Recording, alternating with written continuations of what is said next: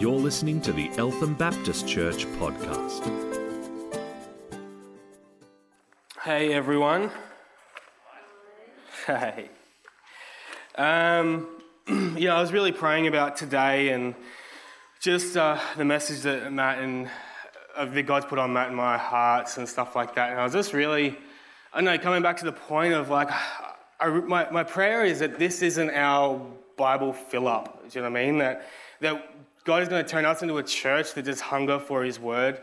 That we're not in need of sermons to be telling us about the Bible, but we'll have this passion in our hearts to, to know what it says for ourselves and to know the Word of God for ourselves. And so that's my prayer today that, um, yeah, as Matt said, less of me, more of God, but just that, you know, this isn't, this isn't the only time that we hear the Bible this week. Um, that we take this and we apply it to our lives and, and we seek Him um, throughout the week as well. But um, yeah, going, going back to when I first gave my life to Christ and to think about it, it was 10 years ago, uh, which seems ages ago, but feels like it was yesterday. Um, for me, it was such a, a real and, and, physical feeling, you know, like for a lot of people, it's not, a, it's not a physical feeling. And I'm just, I was just so thankful for that experience that I had because no one could talk me out of Jesus being real. You know, I had full confidence that Jesus was real, that He died for me on the cross, and that He lived inside of me. You know, no one could argue uh, that with me.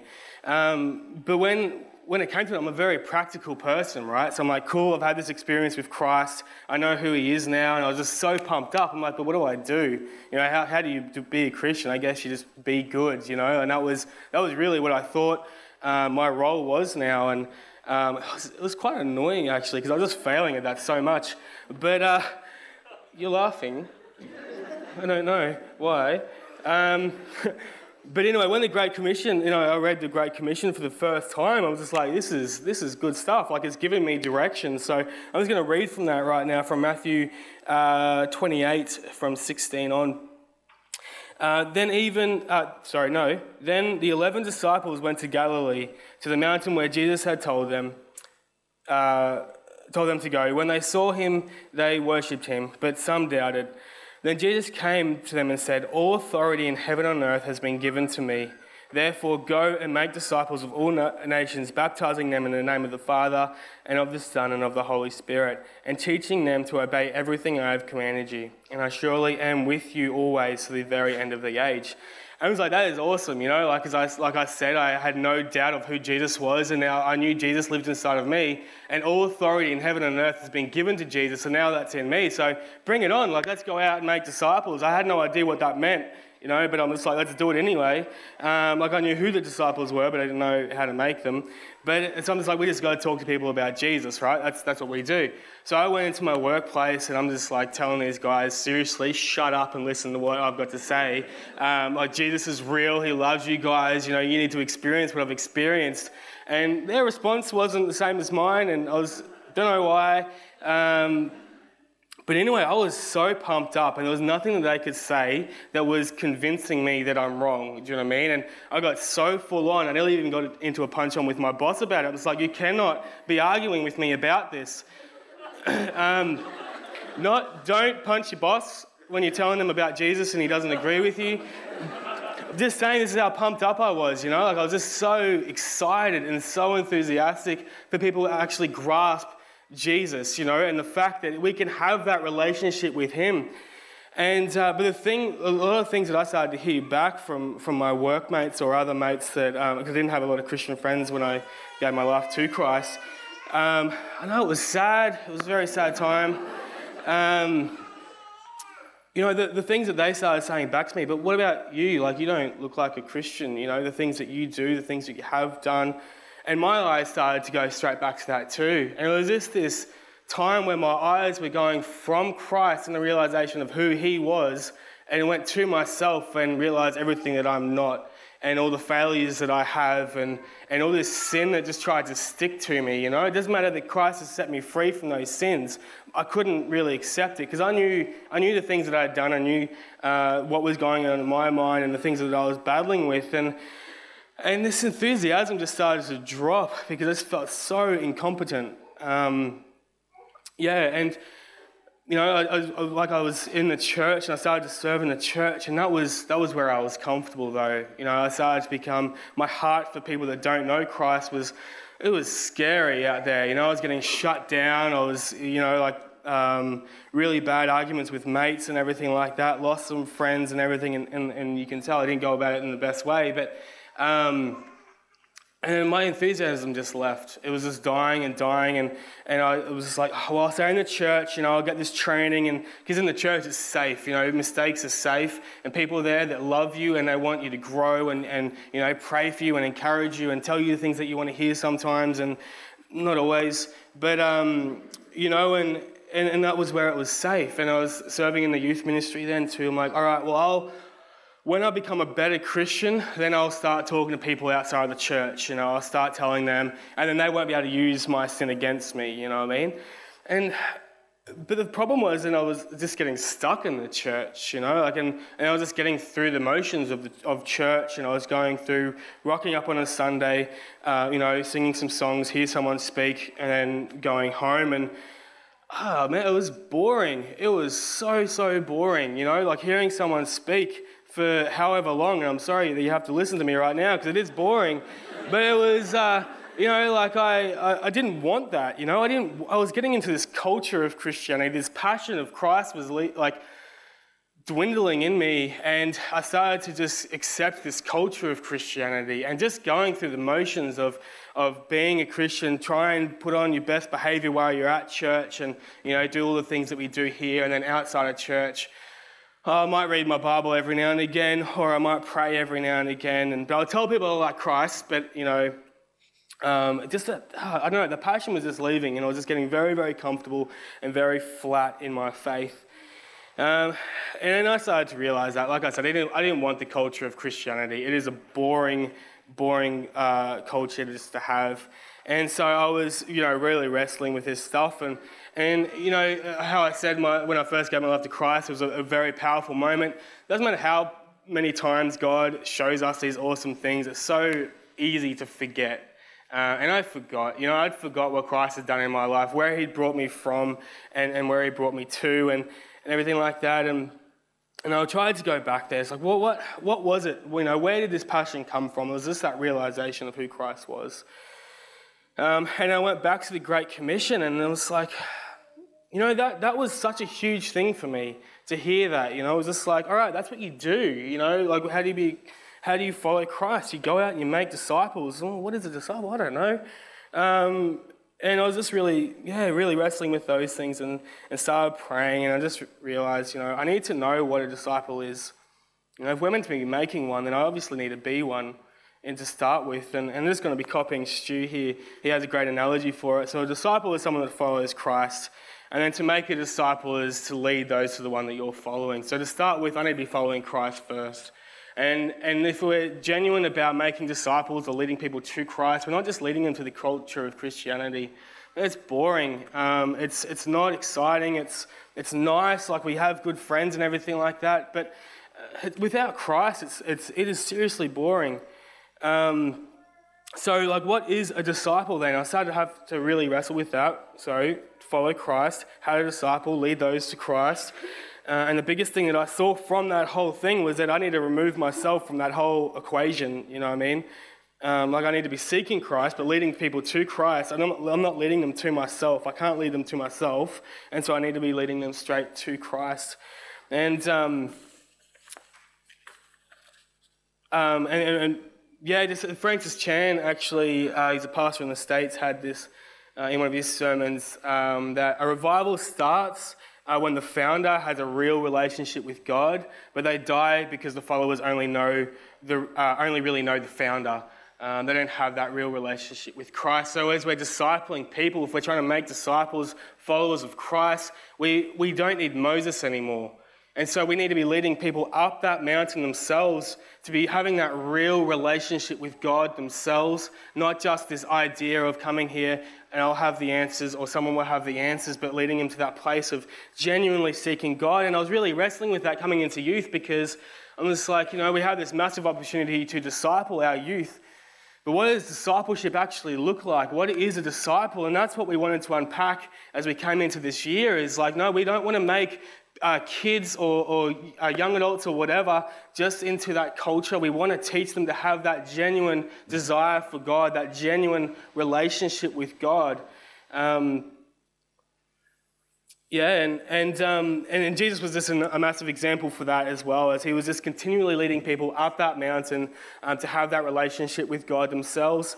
Um, John 5.30 says, By myself I can do nothing. I judge only as I hear, and my judgment is just. For I seek not to please myself, but him who sent me. And everything we're doing, you know, we need to remove ourselves from that um, yeah, because it's so daunting when we're talking to people about Jesus because we, we put ourselves there. Do you know what I mean? Like that confidence just easily comes back to ourselves. You know, there's three things that I started to unpack when it comes to discipleship. So, to be a disciple, what does that look like? Because I, wasn't just necessarily on how to make disciples, but I need to be a disciple first. So, as I unpack on what it means to be a disciple, then I can teach other people that exact same thing. So, the three things came to mind, and it was through prayer, knowledge of Scripture, and encouraging them uh, to be available to God. And that was it. So, with prayer, um, yeah, just going on to. Uh, uh, Luke, oh, where is it? Luke 5 uh, 17, when Jesus heals the leper, um, or the paralyzed man. Uh, no, leper. Um, it was a, such a conflict of ministry, I guess. You know, because as I'm, I'm, thinking about the youth and praying about the youth, I'm, I'm, I'm seeing it here and I'm praying towards it, and my eyes are focused on it, and I keep forgetting though, but there's someone already set, gone before me. There's someone that's already created the ministry in itself, and there's already someone that knows exactly what's going to happen, but I keep focusing here though. And my prayers are going here instead of asking Lord, God, all right, Lord, you're in control here. I know exactly who you are. Um, but I need to know that you've got this in your hands. And Jesus has this conflict of ministry when he's healed this leper. And um, oh, where does it say that? And news, uh, from verse 15, uh, yet the news about him spread all the more. So the crowds of people came to hear him and uh, to be healed of their sicknesses. But Jesus often withdrew to a lonely place and prayed. And I looked at that, I'm just like, ah, that's what we ask for, you know. We going out there to tell people about Jesus is so scary. We like we would love that opportunity for people to come and swarm us and ask us about Jesus. Like that would be great, or uh, or about God. And Jesus had these opportunities, and saw that conflict there because you know swarms of people were coming to Jesus so he could heal them and show them miracles and show them the power of God and everything like that. But he still went away into solitude and prayed because he was recognizing the, the power was coming from God. You know, we don't, we don't look at the mission. He wasn't just focusing on the mission, he was focusing on God and recognizing that it's Him that is in control. He is the one that leads us, and we need to be surrendering to Him uh, all the more. And um, yeah, that, what I just said.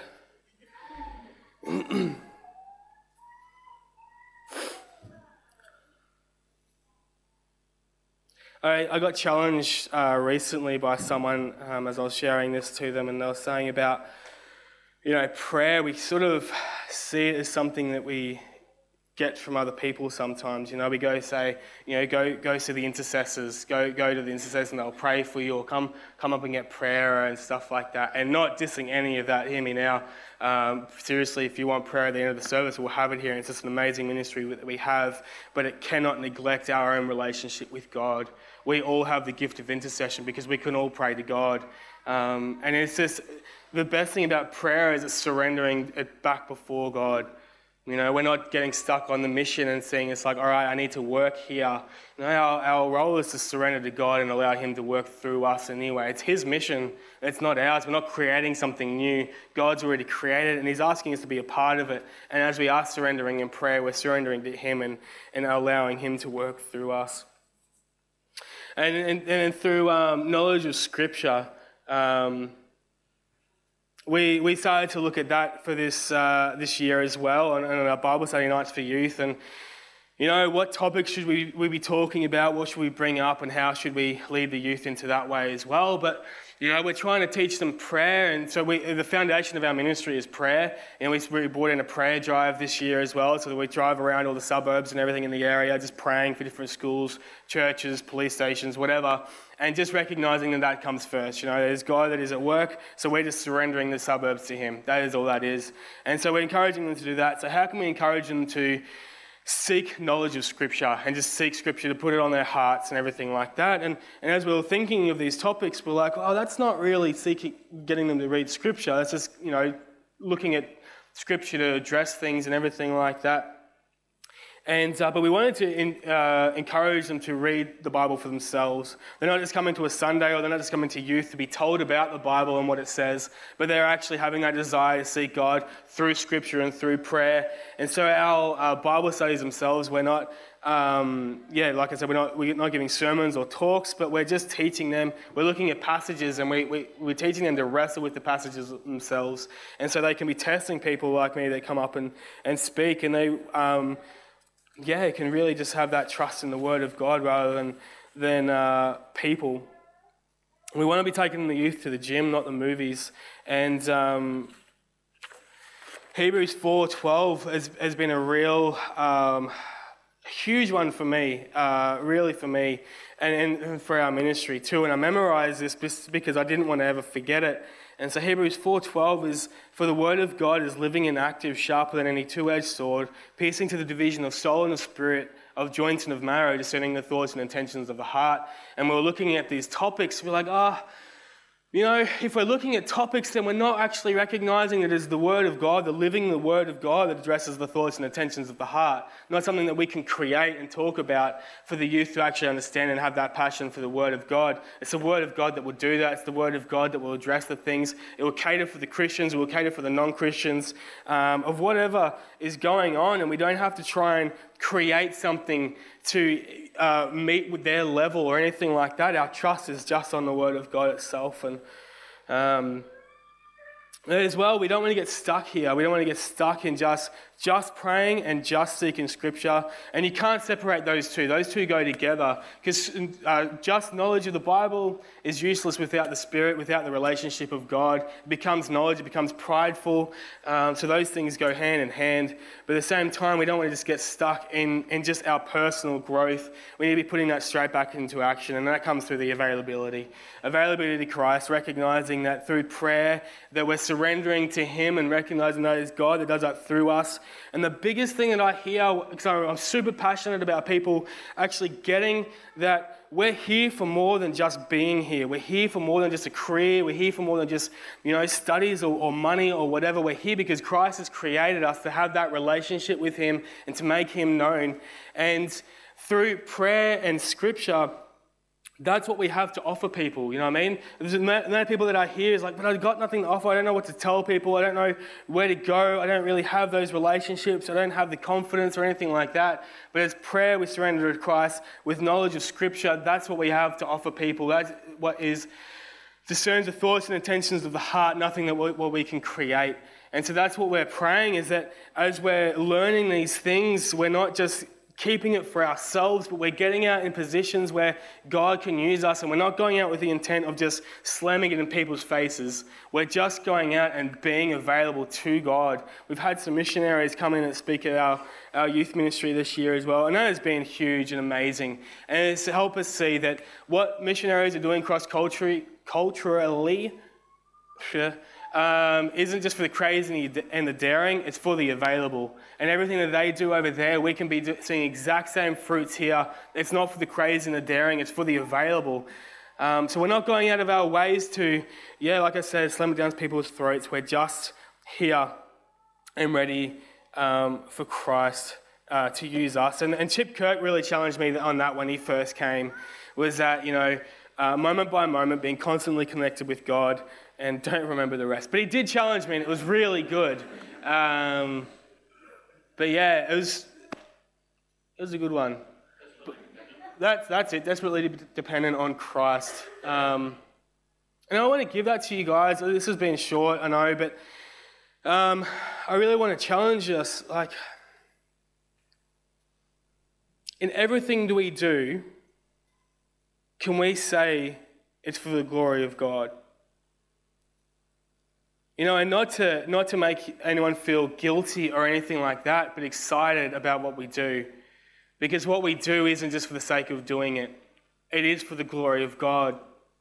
And it's so hard um, to just go into everything that we do with that mindset, with being desperately dependent on God and knowing that He has gone before us. You know, I have the amazing opportunity to be a part of our youth ministry, and that's something that's organized, a ministry where it's like, you know, this is what we do. We are discipling people. And not everyone has that opportunity in their workplaces or their schools or anything like that to be so openly about that. But the mission is exactly the same is making disciples. And the awesome thing is, is we can't do it. That power comes from Christ. We are just surrendering to Him through prayer, meditating on His word, recognizing the power that comes from this. And that's what we have to offer people as we are available to God and seeking Him. But let me pray Right now, I don't know if the band's coming up or not, but um, let me pray right now.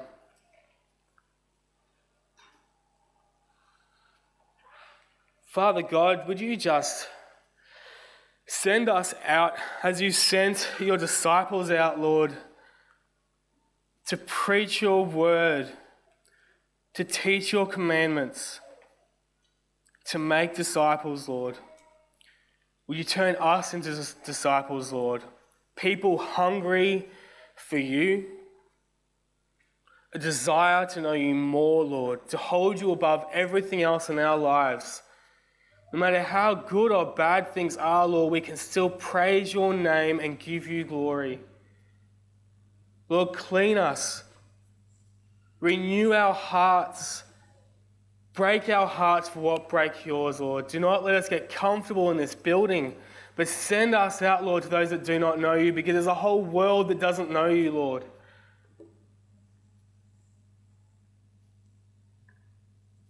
Father, lead us. Give us a passion and a desire for your love to be known and experienced to our family and to our friends. Shape this church, Lord. We are yours. Challenge us, strengthen us.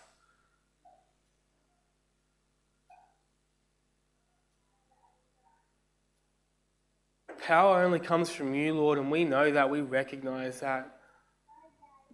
Do not let our own failures or our own weaknesses or our own fears hold us back from you, Lord.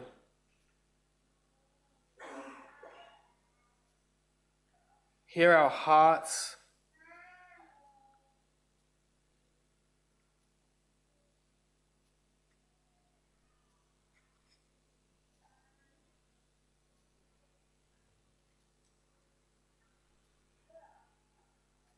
And Lord, we want to give you Eltham. We want to give you Melbourne, Australia, and the world, Lord. And recognize that you are our King, you are our Lord. No matter what's going on, Lord, our trust is in you. And we know things are going to get bad. Your word says it.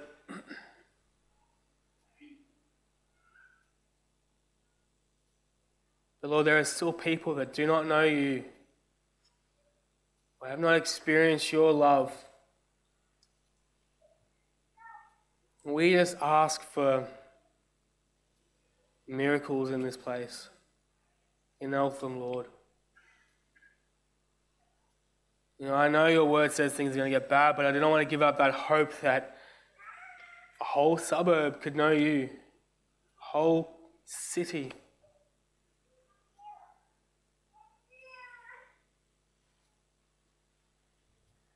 Would your spirit move through this place, open people's hearts to you, open people's minds to you? As we go out and be available to you, we will have these experiences of your provision.